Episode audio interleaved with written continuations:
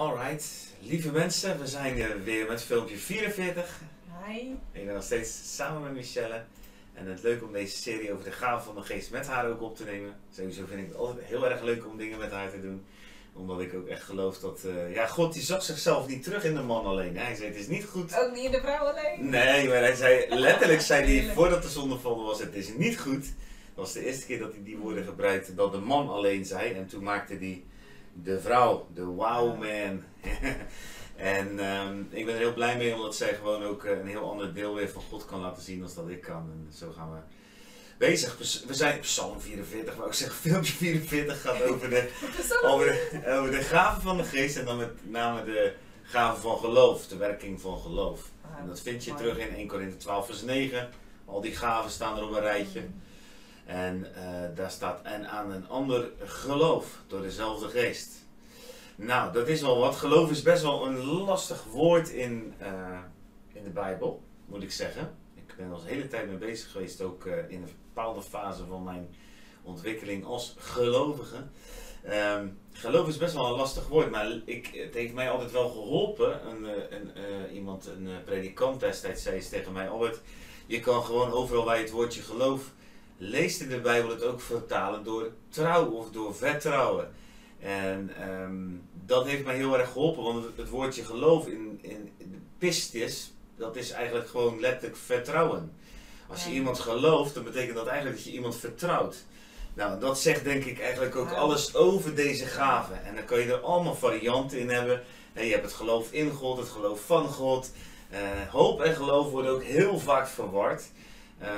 Hè, vaak is de hoop die gebaseerd is op het goede wat God wil doen.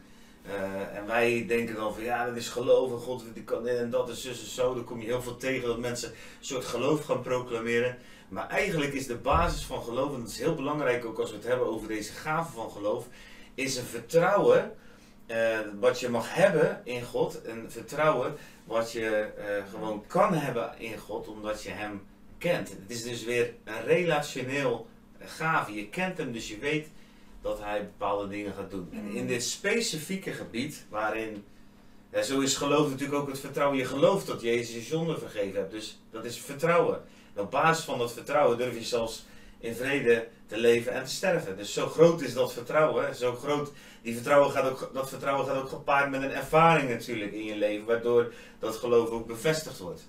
Nou, als we het hebben over de gaven van de geest, de werking van geloof, dan is het vaak een hele specifieke werking, zou je kunnen zeggen, die de Heilige Geest geeft, waardoor jij een bepaalde actie gaat komen, waardoor je bepaalde dingen durft te zeggen, misschien die je normaal niet zou zeggen, durft te doen, die je normaal niet durft te doen. En dat zie je ook in het Nieuwe Testament. Geloof staat bijna altijd ook in verband met actie. Je gelooft dat Jezus jou gered heeft, dus je gaat voor hem leven.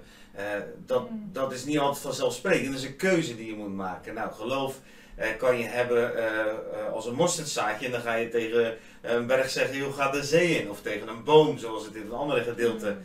in de Bijbel staat. Geloof geeft een actie. Nou, zeker als het gaat over de gave van geloof in het verband waar we nu zijn van 1 Corinthië 12 vers 9. Dus de Heilige Geest in jou.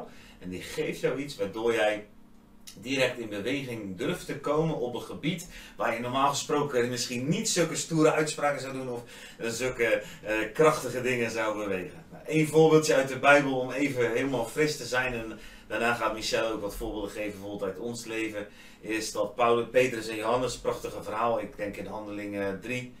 En um, daar komen ze langs uh, een man en die zit daar in de poort en die man die kan niet lopen.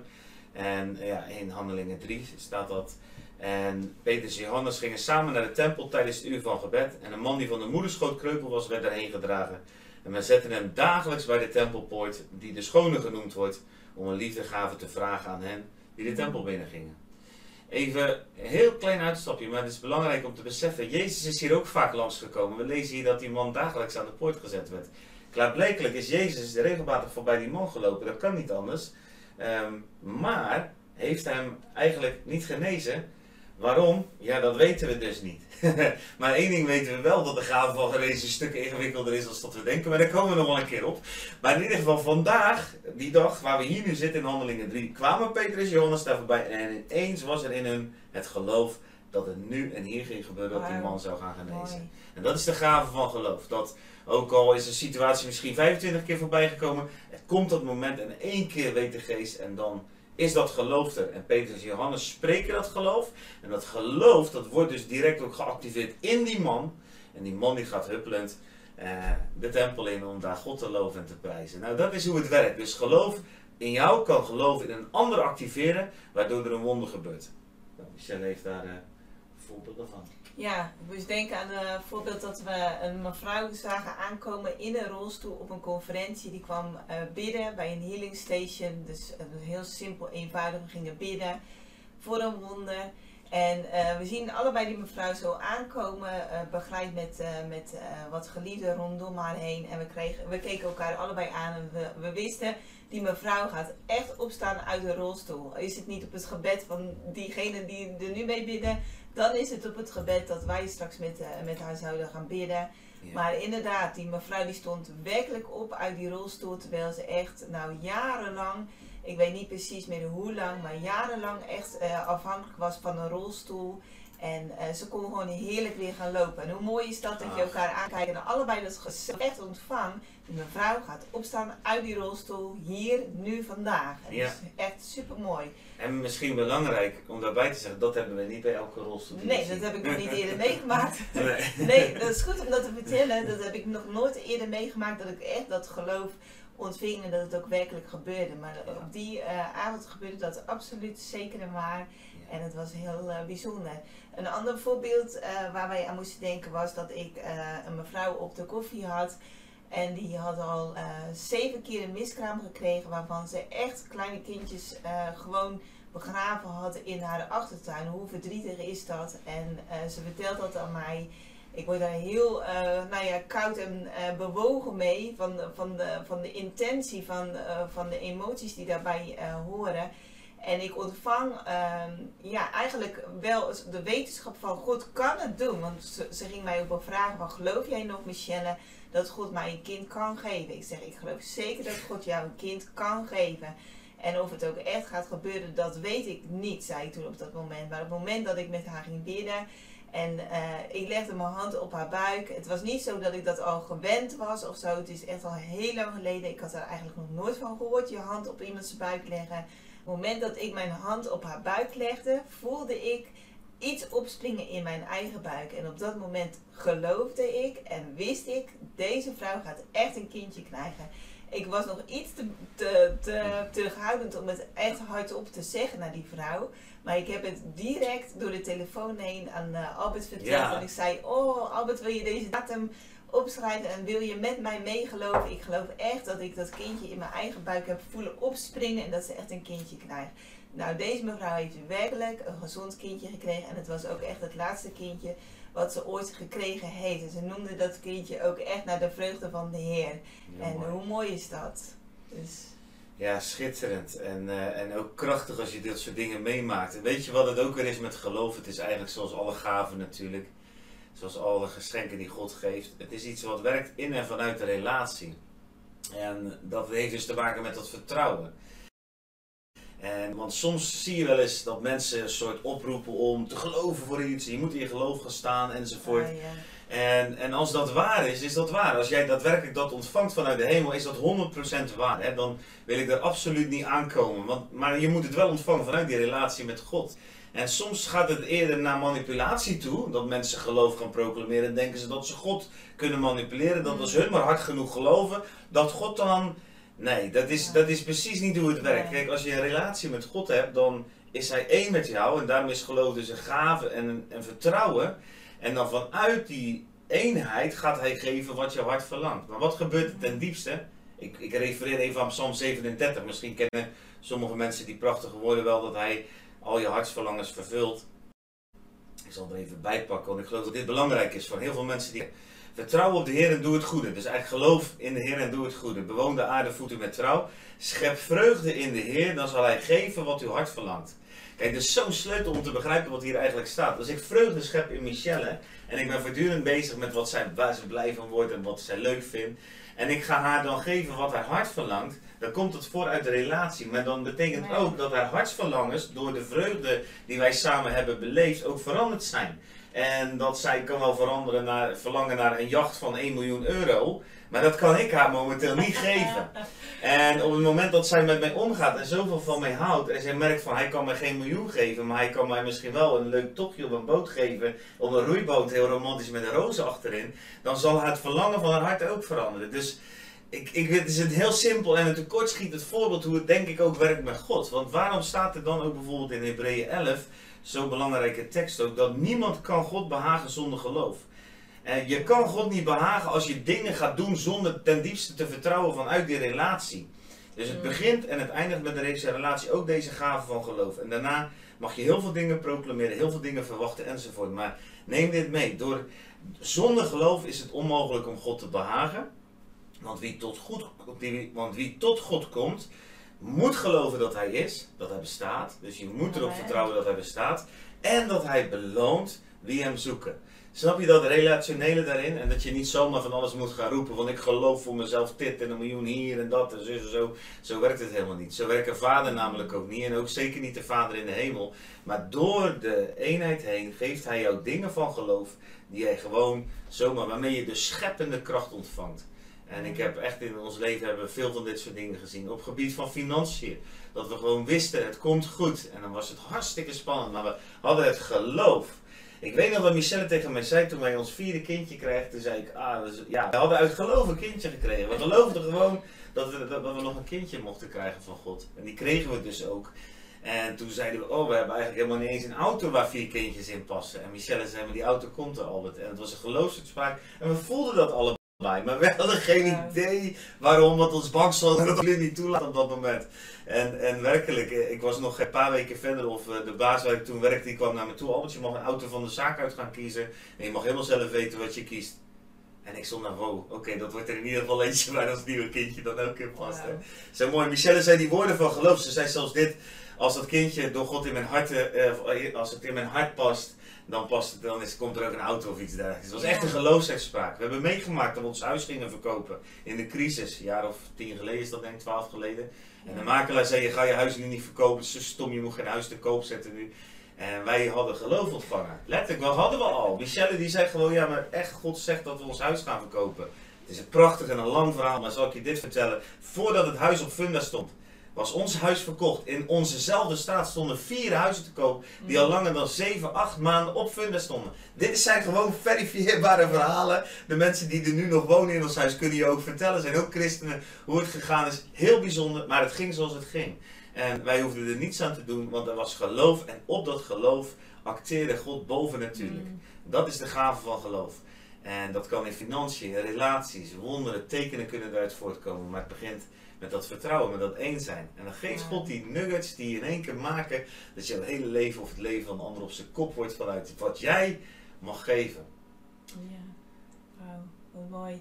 Ja, het is ook echt zo mooi dat met de gave van, eh, van geloof is het niet altijd zo dat jij het voelt. Je voelt het niet of je voelt je niet altijd zo, wauw, ik, geloof, ik heb echt het geloof daarvoor. Maar het is echt een gave vanuit God. Ik weet me nog zo te herinneren dat, ik, eh, dat ik aan het bidden was met een mevrouw met eh, borstkanker. En ik voelde er helemaal niet eh, een, geloof of iets van, van wauw, die mevrouw gaat genezen. Maar we gingen gewoon bewegen in gehoorzaamheid. We stekten onze handen uit naar die mevrouw. We gingen bidden voor die mevrouw. En mevrouw werd echt zo machtig aangeraakt onder de kracht van de Heilige Geest. Dat ze zelf schreeuwde van, ja, ik word genezen. Ja, het gaat eruit. En, en wij stonden echt Zo zo, te kijken van, wat gebeurt er? En toen, toen zei ze, ja, ik voel het echt uit me gaan. Ik voel echt die, ik voel echt die kanker uit me gaan. Nou, het was zoiets bijzonders. Ik had het nog nooit gezien, maar ik had op dat moment niet zoveel geloof, maar in de eenvoudige, eh, uit, eh, in eenvoudige gehoorzaamheid en vertrouwen deed God een heel groot machtig werk. En dat kon echt iedereen zien. Het was echt heel mooi. Zo geweldig. Dus lieve mensen, we gaan, ik ga zo voor jullie bidden dat de gave van geloof, en Michelle wil daar misschien ook nog in meebidden, Ja, ja. ook echt actief wordt in jullie leven. Want de Heilige Geest wil je dit geven. Dit is weer een cadeau uit die gereedschapskist. Eh. Misschien is het wel de tang, hè? Want wat het geloof vastpakt, laat nooit meer los. En net zolang totdat het daar is. En eh, ik wil je daar echt in zegenen. En ehm, even kijken waar ik je ook nog in wil zegenen. En wat ik je ook nog mee wil geven. En nu gebeurt er heel even iets op ons scherm. Dus ik moet even iets weg doen. Anders gaat het niet helemaal goed, denk ik. Ja.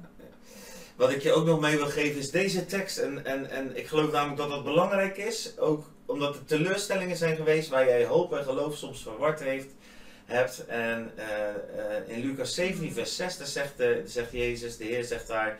Als u een geloof had als een mosterdzaadje, zou u tegen deze moerbijboom zeggen: Wordt ontworteld en in de zee geplant, en hij zou u gehoorzamen.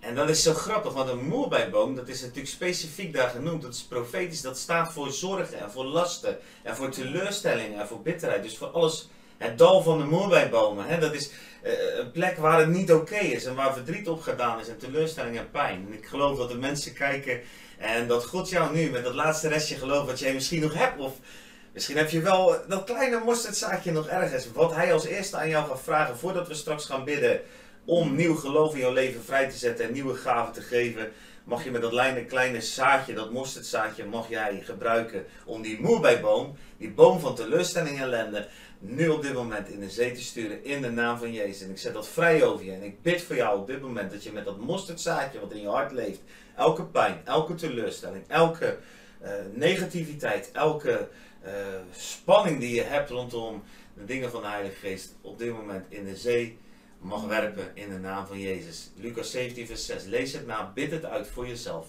En als je dat gedaan hebt, dan kan je openstaan voor dat nieuwe wat God wil geven. En God wil het geven. Want Hij heeft een hart vol van verrukkelijke gaven. Een bron van verrukkelijke gaven, zegt, de, zegt de Bijbel. En die wil die kwijt. Want hij houdt van jou en hij houdt van mij en hij houdt van de hele wereld. En hij wil de hele wereld aan zijn hart brengen. Dus ook door de gaven van geloof. En ik wil je uh, vragen om gewoon je handen open te strekken als een teken dat God je hierin mag uitdagen. Het is, niet, het is niet zomaar een gave waarvan je kan zeggen, nou dat ga ik vandaag eens proberen. Maar ik geloof wel dat God je vandaag of morgen al dingen gaat geven waarin hij dingen gaat activeren. Want zo is onze God. Als hij jou wakker maakt, wil hij je daarin ook meenemen. Mm. Dank u wel, Vader, voor de gave van geloof. En misschien bid mij maar na als je thuis zit. Eh, dank u wel, Vader, voor de gave van geloof. Wat u geeft, dat wil ik graag gebruiken. Wat u beschikbaar stelt, wil ik graag gebruiken. U kent mijn leven. U kent mijn omstandigheden. U kent mijn geloof. U kent mijn ongeloof. Maar wilt u mij in de komende tijd geloof geven voor hele specifieke dingen? Maak mij er ook bewust en opmerkzaam van.